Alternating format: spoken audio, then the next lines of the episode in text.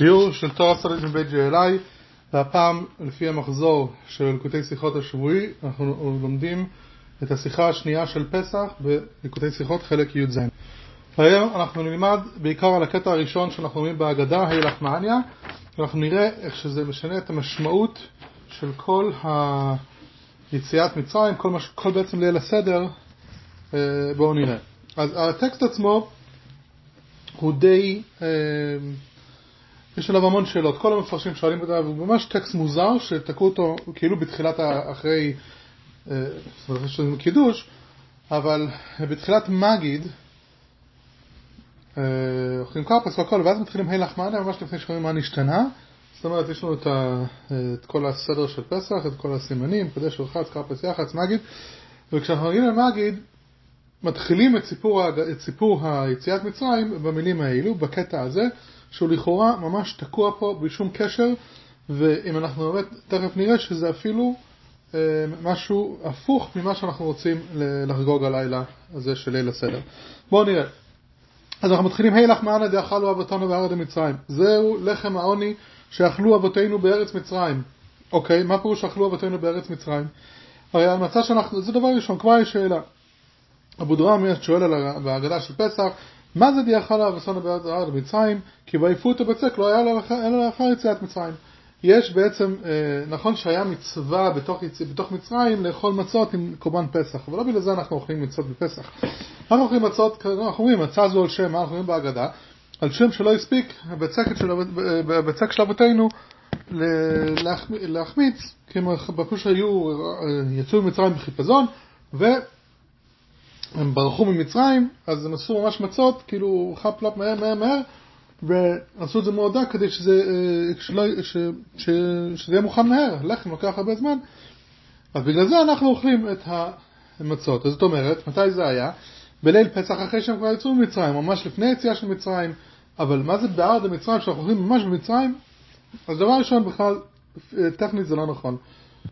יש מפרשים שרצו ללמוד מזה, זה באמת על המצות שאכלנו במצרים, הרי בשולל את זה, אה, מה אנחנו צריכים להזכיר את כל התקופה הזו שהייתה ממש במצרים, ומה זה, בקיצור, זה לא מסתדר מיד. מה אנחנו בכלל, גם אם היה נגיד היה מצב במצרים, אנחנו רוצים להזכיר, אנחנו עכשיו חוגגים את יציאת מצרים, אז מה אנחנו מזכירים, מתחילים את זה, זהו המצע שאנחנו הולכים, מה? להזכיר את מצרים עצמו? אוקיי. ואז אנחנו ממשיכים, כל דכפין היטב ויכול, כל דצריך היטב ויפתח, כל מי שרעב יבוא ויאכל, כל מי שצריך יבוא ויעשה את הפסח. אז ברור שזה גם לא הזמנה ש... אה, לאכול, כי אנחנו, אה, אם זו הזמנה אז צריכים להגיד את זה לא עכשיו, כבר עשינו קידוש, כבר עשינו יח"צ, כבר אנחנו כבר מוסבים לליל הסדר, רוצים לפני זה, או לפחות שבוע לפני פסח אולי בשבת הגדול, או בפסח עצמו, נגיד שהיו בקהילות בזמן, בזמנים עברו, היו מגיעים והיה מקום, אה, והיו אורחים היו מגיעים לבית כנסת והיו מחכים שמישהו יזמין אותם. אוקיי, אז בבית כנסת אומרים אחרי תפילת ערבית, מי שרוצה עכשיו יבוא ויכול, או משהו כזה. להגיד את זה עכשיו שאנחנו כבר יושבים ליל הסדר, ואין אפילו אורחים, כל האורחים כבר הגיעו, מי שלא הגיע כנראה גם לא יגיע, זה סתם נראה איזשהו משהו מוזר. ואז בכלל זה לא הזמנה לכאורה, אלא מה? אנחנו רוצים להגיד סתם, יש אנשים שרעבים, ובכל יש הרבה אנשים שצריכים, והם יעשו את הפסח, אוקיי? אז מה אנחנו צריכים להגיד? אנחנו עכשיו הולכים לחגוג חירות. חג החירות זה לא סתם, אנחנו צריכים להוציא את הכלים הכי יקרים ולהתלבש בבגדים הכי יפים ואפילו לעשות הסבה, אנחנו אוכלים את האוכל אה, בצורה כמו מלכים, ממש מרגישים כאילו באיזשהו מקום אנחנו שוכחים, זה לילה שאנחנו צריכים לשכוח מהצרות, אז מה אנחנו עכשיו מזכירים? לא, תדעו, יש אנשים רעבים, יש אנשים שלא יכולים לעשות את הפסח. זה לא, זה לא בדיוק מתאים לנושא של הסדר. לא רק זה, מה אנחנו אומרים? השעתה, אנחנו מסיימים את הקטע השעת האחה לשנה הבאה בארץ ישראל, השעת העבדים לשנה הבאה בני חורין. אנחנו אומרים, אנחנו עולם לא, לא ב, בישראל, אפילו אנשים שנמצאים פיזית בישראל, הכוונה היא כמובן לגאולה. אנחנו עדיין לא נמצאים בישראל שאחרי הגאולה, ורוב עם ישראל היום עדיין נמצא בכלל בחוץ לארץ. השעת העבדים לשנה הבאה בני חורין. אה, אז שוב, אנחנו עדיין, עדיין עבדים. מה, זה כאילו, זה כאילו שאנחנו רוצים להגיד, אוקיי, חבר'ה, תשמעו, אנחנו הולכים לחגוג את ליל הסדר, אבל תדעו שהמציאות, כל מה שאנחנו נגיד עכשיו, מעכשיו והלאה, זה סתם איזושהי פנטזיה, אנחנו לא באמת יצאנו ממצרים, אנחנו עדיין אוכלים את המצות של מצרים, יש עדיין אנשים רעבים, יש עדיין צריכים צריכים לאכול.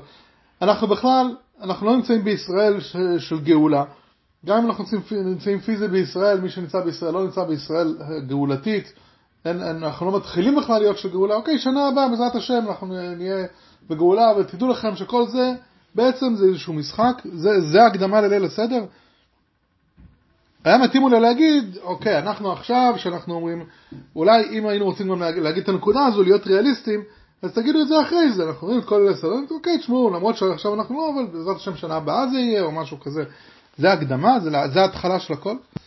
לא רק זה, גם באמצע, אגב באמצע ההגדה אנחנו אומרים והיא שעמדה על אבותינו ולנו, שוב מזכירים את כל הצרות ואנחנו יודעים שהיום עדיין יש צרות וכל העולם סובל, לא רק היהודים, עם מה שקורה עכשיו באוקראינה או מה שלא יהיה, אבל בכלל העולם סובל וכשהגאולה תבוא העולם לא יסבול יותר, אז מה כל היציאה ממצרים? עוד יותר, מה אנחנו בעצם אומרים פה? באים לחגוג את יציאת מצרים, אומרים חבר'ה תדעו זה לא עבד. הקדוש ברוך הוא בא ונתן לנו גאולה, אבל באמת זה לא עומד גאולה אמיתית, כי הנה אנחנו עדיין, אנחנו עדיין עבדים, עדיין יש אנשים רעבים, ובכלל המצות האלה שאנחנו אוכלים מזכירים את השעבוד של מצרים, לא את הגאולה בכלל.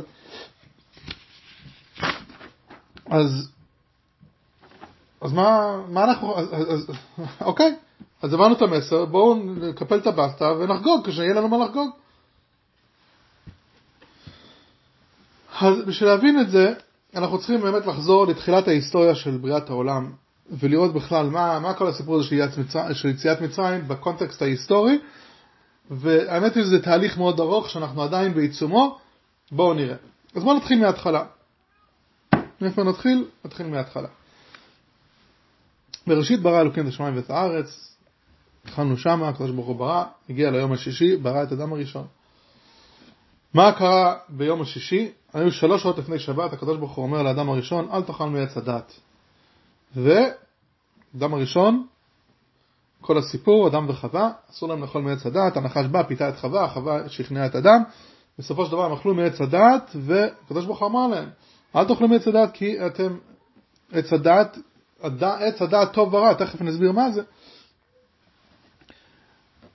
והם אכלו את זה, ומאז העולם נהיה, אה, העולם ירד, וחטאו, וזה הביא מיטה לעולם, וכל הדברים שאנחנו למדנו אה, בנושא הזה.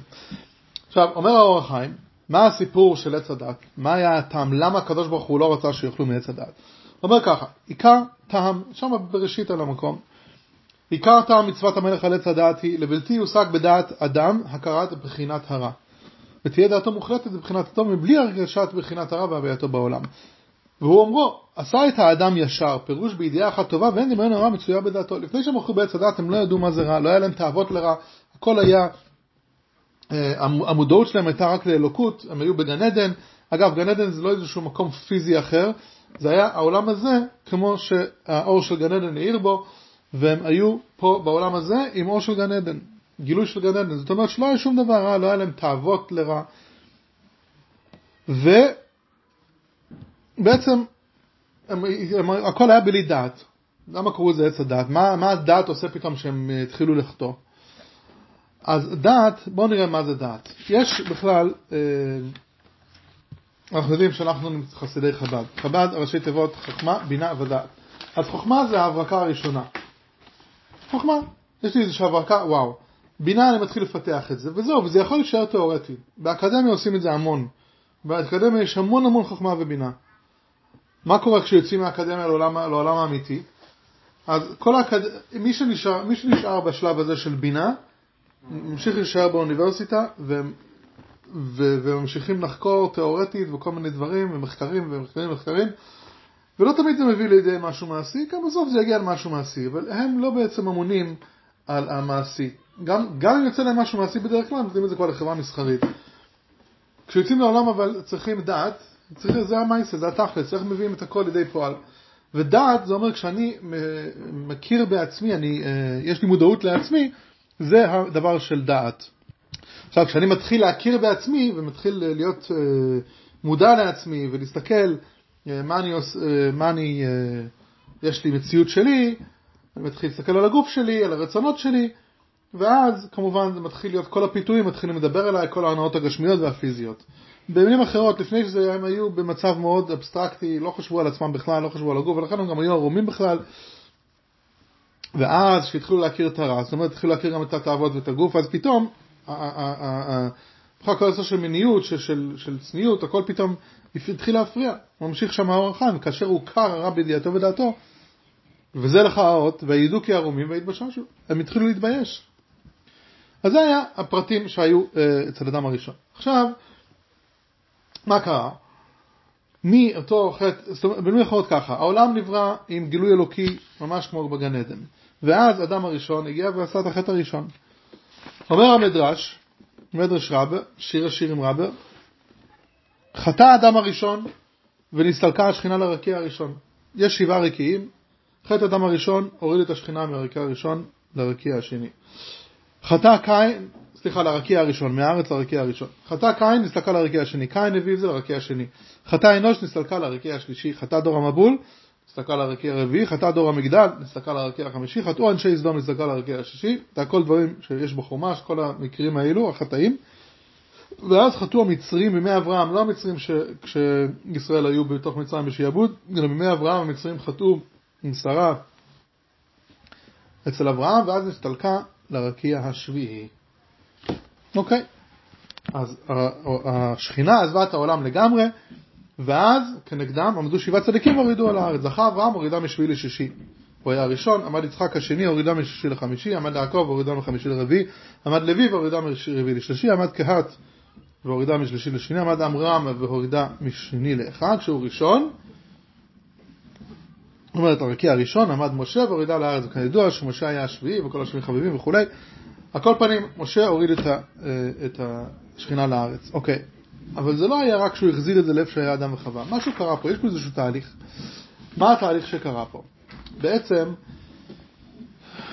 כשהגילוי היה בהתחלה, העולם, כשהקדוש ברוך הוא ברא את העולם בהתחלה, הרי האדם לא היה קיים בכלל. האדם לא גילה את אלוקים. הוא הגיע למקום שהיה כבר אלוקות, זה כמו הנשמה שנמצאת למעלה, הוא לא עבד שום דבר, הוא לא הפנים שום דבר מעצמו. ועובדה גם לחטוא בלי בעיה. וככה המשיכו לסלק את השכינה מהעולם.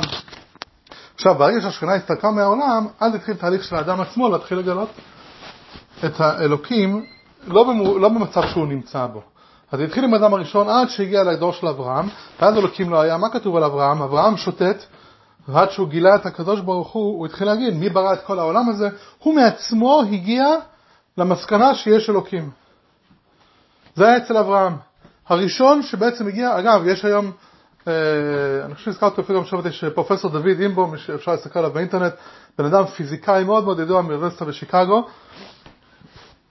שהוא, אה, אוניברסיטה וישקן אה, בשיקגו, בווילינוי, סליחה, אוניברסיטה בווילינוי בשיקגו, והוא אה, בן אדם מאוד מעניין שהוא פיזיקאי, והלך והגיע למסקנה שיש אלוקים, בגלל שהוא פיזיקאי וראה שלא יכול להיות כל כך הרבה דברים שכל העולם הזה כזה מורכב, שמישהו לא עומד מאחורי זה, הלך וחיפש בדתות, עוד דת ועוד דת, עד שהגיע ליהדות והוא התגייר, והיום ממש חב"דניק, הוא עדיין מרצה, מנהל מחלקה שם באוניברסיטה.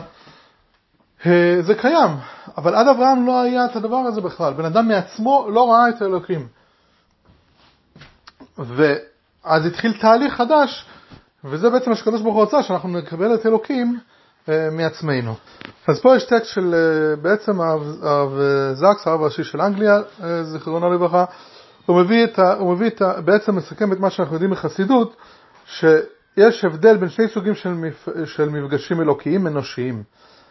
הוא מסביר שהקבלה או החסידות, הם מסבירים את זה ככה, יש התערותא דלעילא והתערותא דלתתא, התערות מלמעלה והתערות מלמטה.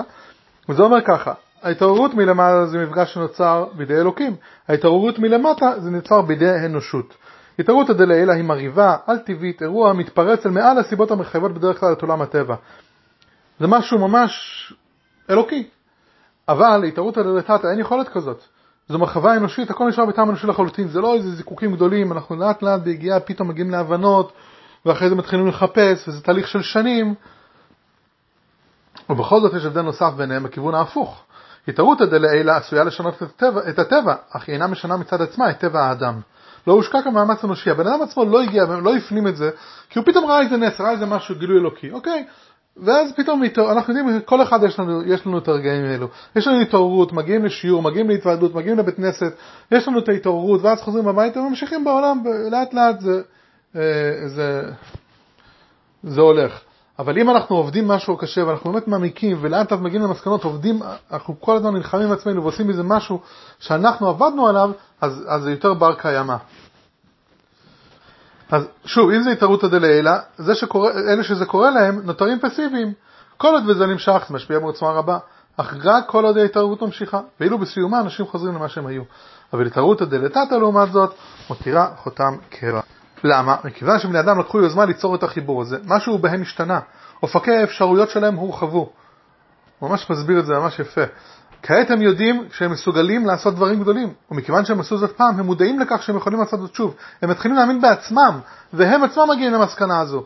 התערותא דלעילא משנה, משנה באופן זמני את העולם החיצוני. העולם החיצוני, גם של האדם, זה משנה לו את העולם החיצוני, זה לא נוגע בו בפנימיות. ואילו התערותא דלתתא משנה באופן קבוע את עולמנו הפנימי. הראשון משנה את היקום, השני משנה אותנו. אני חושב שהסיכום שלו פה מאוד מאוד יפה. הגילוי האלוקי, באמת, יש גילוי אלוקי בעולם, אבל אנחנו נשארנו אותם גושמים, אותו, עם אותו יצר, ואז, אבל כשאנחנו באמת עושים את זה מעצמנו, אז אנחנו עובדים ואנחנו משנים, את, משנים אותנו. מה זה אומר? אה, יש פה סיפור מרבי נפתלי מרופשיץ שהגיע פעם אחרי דרשה בשבת הגדול, הוא אומר, נו, מה כל כך מעייף? אשתו שואלת הוא אומר, אוי, זה היה עבודה קשה להגיד לכולם, ודיברתי על מאות חיטים, שיש כל כך הרבה נצרכים בקהילה וצריכים לתרום. אומר, נו, והצלחת? הוא אומר, חצי הצלחתי, העניים החליטו שהם באמת צריכים לקבל. ועל השירים, לא יודע אם כל כך הצלחתי לשכנע אותם. למה? כי נתן דרשה יפה, הכל בסדר, הכל, you know, יש התעוררות, אבל השיר עצמו, אם הוא לא הגיע למסקנה לפעמים מעצמו שהוא צריך לתת, גם אם הוא ייתן, הוא יעשה טובה וייתן, אבל יש לפעמים עשירים שהם מעצמם הולכים, ופתאום רואים, וזה נוגע להם לב, הם רואים את העניים, הם רואים איזה מישהו עני, ומודעים באמת למצב הזה, ואז הרחמים מתעוררים, ואז כשהוא עצמו מגיע לדבר הזה, אז כמובן זה עובד הרבה יותר חזק. עכשיו, מה היה בעצם, אה, אז איך, איך הקדוש ברוך הוא, אוקיי, עכשיו בן אדם מגיע מעצמו, צריך איזושהי עזרה, בן אדם לפעמים צריך גם כן להתחבר, צריך איזושהי עזרה מלמעלה, איזה כיוון, מה הקדוש ברוך הוא עשה? הקדוש ברוך הוא אמר בואו ניקח אתכם ונשים אתכם במצרים. מצרים היה כור ההיתוך, ככה זה נקרא, ובעברית אה, אנחנו קוראים לזה כור ההיתוך, בעצם אה, אלתרבה מביא את זה בתורה אור, בפרשת יתרו, בואו נראה, שמצרים הוא כור הברזל. מה זה כור הברזל? מה זה כור היתוך? זה בעצם כור ברזל ששמים בו כסף וזהב, זאת אומרת כמו מצרף לכסף וכור לזהב, זה פסוק במשלי, והיינו כדי להיות הגו סגים מכסף שהכור הוא המפריד הסגים, דהיינו שלא יהיה תערובת פסולת בכסף וזהב. כור זה כזה מין תנור גדול, אז יש לנו את הכסף מטיחים אותו, ואז אפשר להפריד את הפסולת ולעשות אותו יותר טהור ויותר טהור. וכך הוא מצרים כור הברזל, שזה ייקח את ישראל על ידי קושי השעבוד בחומר ולבנים להיות נפרח הרע מהטוב. זאת אומרת שהם הפרידו את הרע מהטוב. איך זה קורה? כי כשאנחנו נמצאים במצב של לחץ, הרבה פעמים זה גורם לנו להתעניין בדברים החשובים באמת. כשאנחנו נמצאים פתאום במצב שלא לא, לא, אפילו הדברים הבסיסיים שלנו הם לא מובנים מאליו, זה פתאום גורם לנו לחשוב על הדברים הגדולים והרוחניים יותר, ולא לרדוף אחרי הנאות החיים. אז זה נותן לנו כזה מין בומבה, וזה בעצם היה המטרה של מצרים. הקדוש ברוך הוא רצה שהם ישעבדו את היהודים, פשוט שיעשו אותם עבדים ויעבדו קשה ויהיה להם קשה, ואז, אה, ואז אה, אז היה בעצם מעורר אותנו לעבוד את השם ויכולנו לקבל את מתן תורה והכל היה בסדר, והיה יציאת מצרים כמו שצריך. מה קרה? משהו קצת כאין השתבש, יכול להיות שזה היה כמובן אולי במכוון, אבל אה, על כל פנים לכאורה זה משהו שהשתבש, ולכן באמת הרב מביא שזה, אה, תכף נראה מה השיבוש הזה, זה היה לכן המצרים באמת נענשו, כי מלכתחילה הקדוש ברוך הוא אותם לגלות באמת, זה התוכנית. מה הם עשו? הם לא רק שיעבדו אותם פיזית, הם גם התחילו להכניס להם כל מיני שטויות לראש. כל התרבות המצרית, דיברנו על זה פעם, על כל האמונה בכסף והנילוס והאלילים שלהם, והם התחילו ללכת על, על דברים מוכנים, על דברים של אמונה וכאלה דברים. אז לא רק שזה לא עזר, זה בעצם רק, זה בעצם הרס. אומר השלה הקדוש, ויראו אותנו, המצרים הראו אותנו, אנחנו אומרים את זה גם בהגדה, ויראו אותנו. אז הוא אומר, ויראו לנו היה לנו, הם עשו לנו רע, מה זה ויראו אותנו? הם כאילו עשו רע אותנו. זה המשמעות. הוא אומר כן, אלא הפירוש הוא עשו אותנו רעים וחטאים, ללמוד ממעשיהם. אז ברגע שאנחנו התחלנו ללמוד ממעשיהם, לא רק שזה לא נהיה יותר טוב, נהיה יותר גרוע. עד כדי כך שהיהודים היו במצב שהם לא היו, לא היה בכלל בטוח שהם יכולים לזכות לגאולה, והקדוש ברוך הוא רגע אחד לפני שהם לגמרי נתמרו במצרים, הוציא אותם ממצרים אבל אז התחיל תהליך שאנחנו אנחנו תכף נראה שבעצם ממשיך עד היום. אומר הבאר מים חיים, והנה אם, ישראל הראוי, אם היו ישראל ראויים אז לגאולה, אם באמת לא היו לומדים מהמצרים והיו, אה, והיו ראויים לגאולה, אז הייתה הקליפה ההיא בטלה ומבטלת לגמרי עד ומיד, ולא ייפקד ולא ייזכר שמה עוד. אולם עבור שיצאו בחיפזון שלא טוב במעשיהם, נשארה הקליפה ההיא ושולטת עדיין בנשמות ישראל לפי כוכב וערכה בכל זמן אשר תמצא, לשלוט בהם לערך מעשיהם. אז בעצם היו שלבים. השלב הראשון היה של מצרים, והאמת היא הקליפה אה, קצת הכניסה, אה, השפיעה על היהודים, ואז היו צריכים לצאת מזה. ואז התחיל תהליך של לצאת ממצרים. שוב, מתן תורה היה גילוי אלוקי באמת, אבל האמת שיש מובא במאמרים, אה, יש מים אחד בוסי לגן, למיטור בשבט, אה, לא זוכר איזה שנה, נראה לי אה, אולי ל"ח, אה, ששם הרב מסביר אה, את כל העניין הזה של... אה, שבמתן תורה ניתן הכוח על העבודה בכוח עצמו. זאת אומרת, דיברנו קודם על העליון והתחתון, על, כל, על, כל, על שני האפשרויות האלו, אז מיד מתחיל תהליך שאנחנו צריכים להתחיל לעבוד על עצמנו, בעצמנו, ולהוציא את הרע מאיתנו. זה תהליך שנמשך דורות על גבי תורות. דורות. זה גם העולם וגם היהודים עצמם. זה תהליך שאנחנו כל הזמן שאנחנו הולכים לקראת הגאולה, אנחנו מתקרבים, כי העולם נהיה יותר מזוכח ויותר מזוכח עם כל, עם כל המצוות שאנחנו עושים. זה בעצם מה שקורה. ולכן, זה בעצם התשובה עכשיו לשאלה.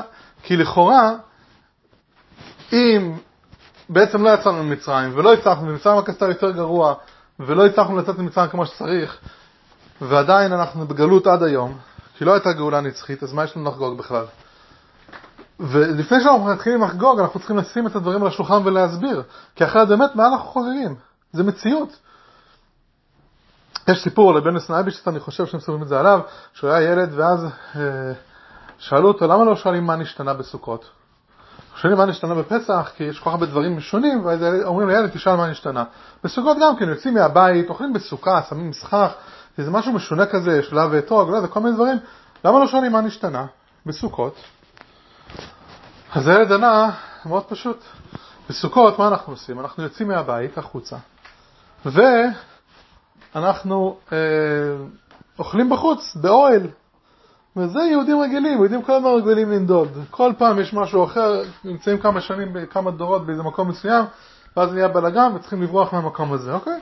להיות בנדודים, להיות באוהל, זה דבר טבעי. מה אנחנו עושים בפסח? בפסח אנחנו משחקים עכשיו שולחן חירות, מתנהגים כמו מלכים, אז זה מה, קורה פה, מה נשתנה, מה אנחנו עושים פה.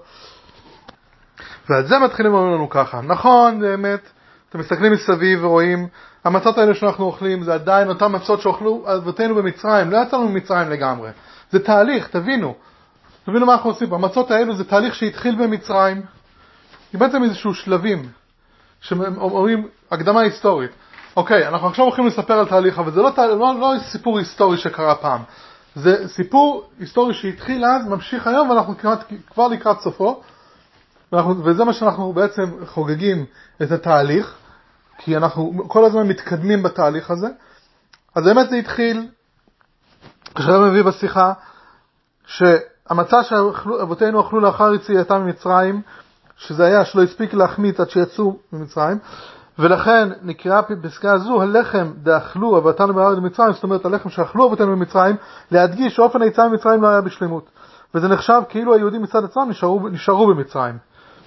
זאת אומרת, אנחנו עדיין באמת במצרים, וזה תהליך, אנחנו באמת חוגגים, אבל מה אנחנו חוגגים? חוגגים את התהליך הארוך הזה, שתחילתו במצרים, ואנחנו כל הזמן צריכים להוריד את הקליפה הזאת, את, ה, את השעבוד הזה, ודיברנו פעם שהשעבוד של מצרים זה שעבוד לגשמיות, לכסף, לפרנסה, לכל הדברים האלו, לעולם הזה. זה הכניס בנו כל כך שאנחנו עכשיו בתהליך של לאט לאט לעבוד את זה, והאמת היא שאנחנו עובדים בכזה תהליך, שאנחנו לא רק שאנחנו נצא מזה ונברח משם, אנחנו נכניס את האלוקות לתוך היום יום, לתוך העסקים, לתוך העולם, העולם החומרי והגשמי, וזה מה שאנחנו עושים פה. ואז מסבירים הלאה, באמת, יש לכן, נכון, נכון שאנחנו עדיין בגלות, וזה מסביר גם את המשך הפסקה, כל דכפין וכל דרך צריך, זה אומר שישנה מציאות של עניים, והמציאות של השעתה הכה והשעתה עבדין, אנחנו עדיין בגלות, ולמה זה הגיע? בגלל שאבותינו עדיין במצרים, אנחנו עדיין במצרים, זה נכון, אבל תדעו לכם שזה באמת תהליך. ואנחנו מביאים פה שוב, בבאר מים חיים ממשיך לאותו מקום שהבאנו קודם, ואומנם הן עם בני ישראל לא ינוחו ולא ישקוטו, ותמיד עוסקים במצוות השם יומם ולילה כל אחד לפי ערכו, ובזה הם גואלים את נפשותיהם ממעט מעט בכל יום ויום מהקליפה ההיא, עד אשר תוציא בלעה מפיה על ידי מעשיהם של ישראל, ואז יגאלו ישראל גאולה שלמה שאין אחרי גאולה. זאת אומרת, כל מה שאנחנו עושים מצוות, אנחנו בעצם ממשיכים את התהליך הזה של יציאת מצרים. וזה מה שאנחנו, כל מה שאנחנו הולכים לספר עכשיו יציאת מצרים, זה לא שאנחנו בעיצומו של התהליך. וזה שרואים מסביב, כן, לא צריכים להישבר מזה, זה התהליך עצמו, כי אנחנו צריכים לעבור את הדברים האלה, אנחנו עדיין בכור ההיתוך, לפעמים הקדוש ברוך הוא נותן לנו את הדברים האלה בשביל להזכיר לנו אה, לה, לה, להתמקד בדברים הרוחניים יותר. שוב, זה עדיין ממשיך. נמשיך הרי בשיחה, ולכן אנחנו ממשיכים ואומרים שאכן השתה הכה ולשנה הבאה בארץ השת העבדין לשנה הבאה בני חורין. גאולת מצרים פתחה דרך וצינור של גאולה שבסופו של דבר יובילו לגאולה השלמה שיהיה לשנה הבאה בערד ישראל בני חורין. ולכן גם כעת אנחנו יכולים לקיים את המצווה של סיפור יציאת מצרים בלילה זה, ואנחנו יכולים לקיים את החייב אדם להראות את עצמו כאילו יצא, עכשיו יוצא משעבוד מצרים בשלמות. ואדרבה, קיום הזה של סיפור ביציאת מצרים באופן כזה שכאילו יוצא משעבוד מצרים, זה גורם שאז אדם יוצא במצב משעבוד מצרים עד שיהיה לשנה הבאה בני חורין. וכידוע שכל משך הזמן שמאז יציאת מצרים ועד הגאולה העתידה, אוחזים ביציאה אחת ארוכה ממצרים, וזה מבוסס על המים של הרבי הקודם, שאומר, יש את הפסוק, ימי צאתך מארץ מצרים, זה אומר, כל הימים האלה עדיין זה ימי צאתך מארץ מצרים. ובעצם מה זה בא להגיד לנו? כל, פס, כל המהות של פסח זה מסר מאוד חשוב.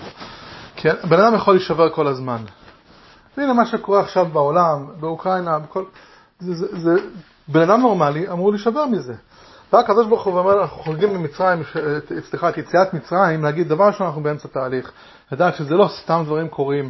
מדי פעם יש לנו כל מיני דברים וכל מיני תוצאות שאנחנו צריכים לברר.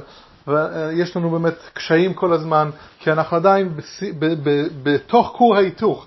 אבל אנחנו כל הזמן מתקדמים, ואנחנו חוגגים את זה פעם בשנה אנחנו פשוט שמים את הכל על השולחן וחוגגים בליל הסדר, בשביל לדעת שאנחנו הולכים, וזה עצמו מביא את הגאולה, אנחנו בתהליך של גאולה, זה לא תהליך שנהיה יותר גרוע ויותר גרוע בעולם, אה, יש, אה, יש היום תנועות שבכלל, יש כל מיני דתות או תנועות שמסתכלים על העולם, איזה סוף אפוקליפטי כזה, שהעולם יחרב, חס וחלילה העולם לא הולך להיחרב, זה הכל תהליך בשביל לזכך אותנו יותר ולזכך את העולם יותר, ככל שהוא מתקרב לגאולה, אה, ואנחנו כבר נמצאים, כמו שהרב אמר, בדור האחרון של הגלות, בדור הראשון של הגאולה, זה כבר ממש קורה עכשיו בימינו אלו, וכל הדברים האלה רק מקרבים את הגאולה האמיתית והשלמה, וזה מה שאנחנו אומרים אה, שלשנה הבאה בני חורין, וכמו שידוע האבות של הרבי הרייץ בתש"ה, שזה לאו דווקא לשנה הבאה, זאת אומרת, לא צריכים לחכות עד ערב פסח בשנה הבאה, זה יכול לקרות כבר למחרת, וממילא זה יישאר גם לשנה הבאה.